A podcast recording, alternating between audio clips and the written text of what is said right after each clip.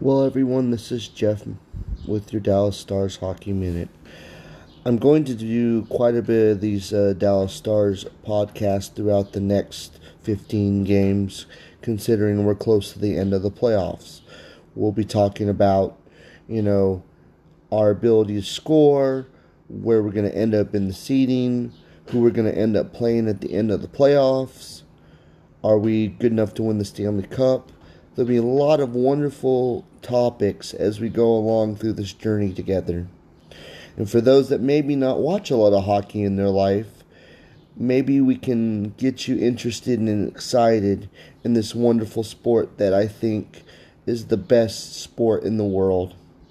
Thank you so much for being a part of my new podcast, and hopefully, you're all having an outstanding day. Good evening, Dallas Stars hockey fans. This is Jeff with the Dallas Stars Hockey Minute. Well, unfortunately, we had a loss tonight. You know, that second goal that went in was definitely our fault on the power play because we did not play the puck well. But the first goal was definitely one of those that just happens.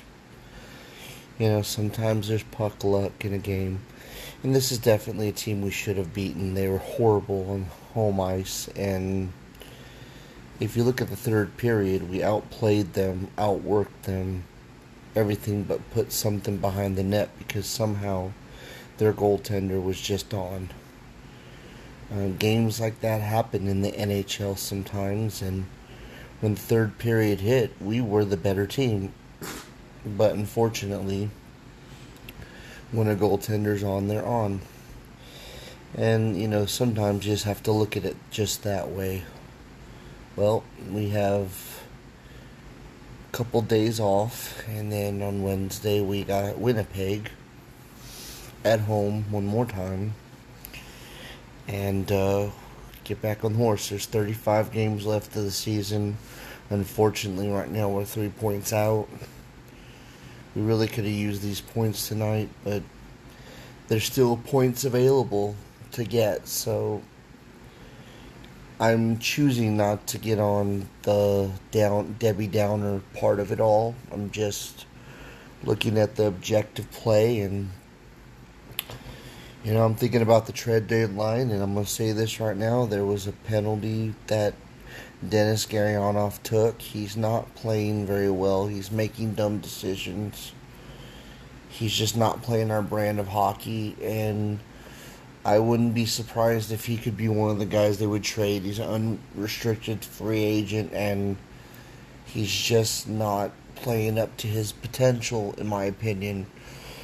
And so I think that we need to get some help and trade some players to give ourselves a chance in a run, but do everything we can not to destroy the nucleus of what's good here.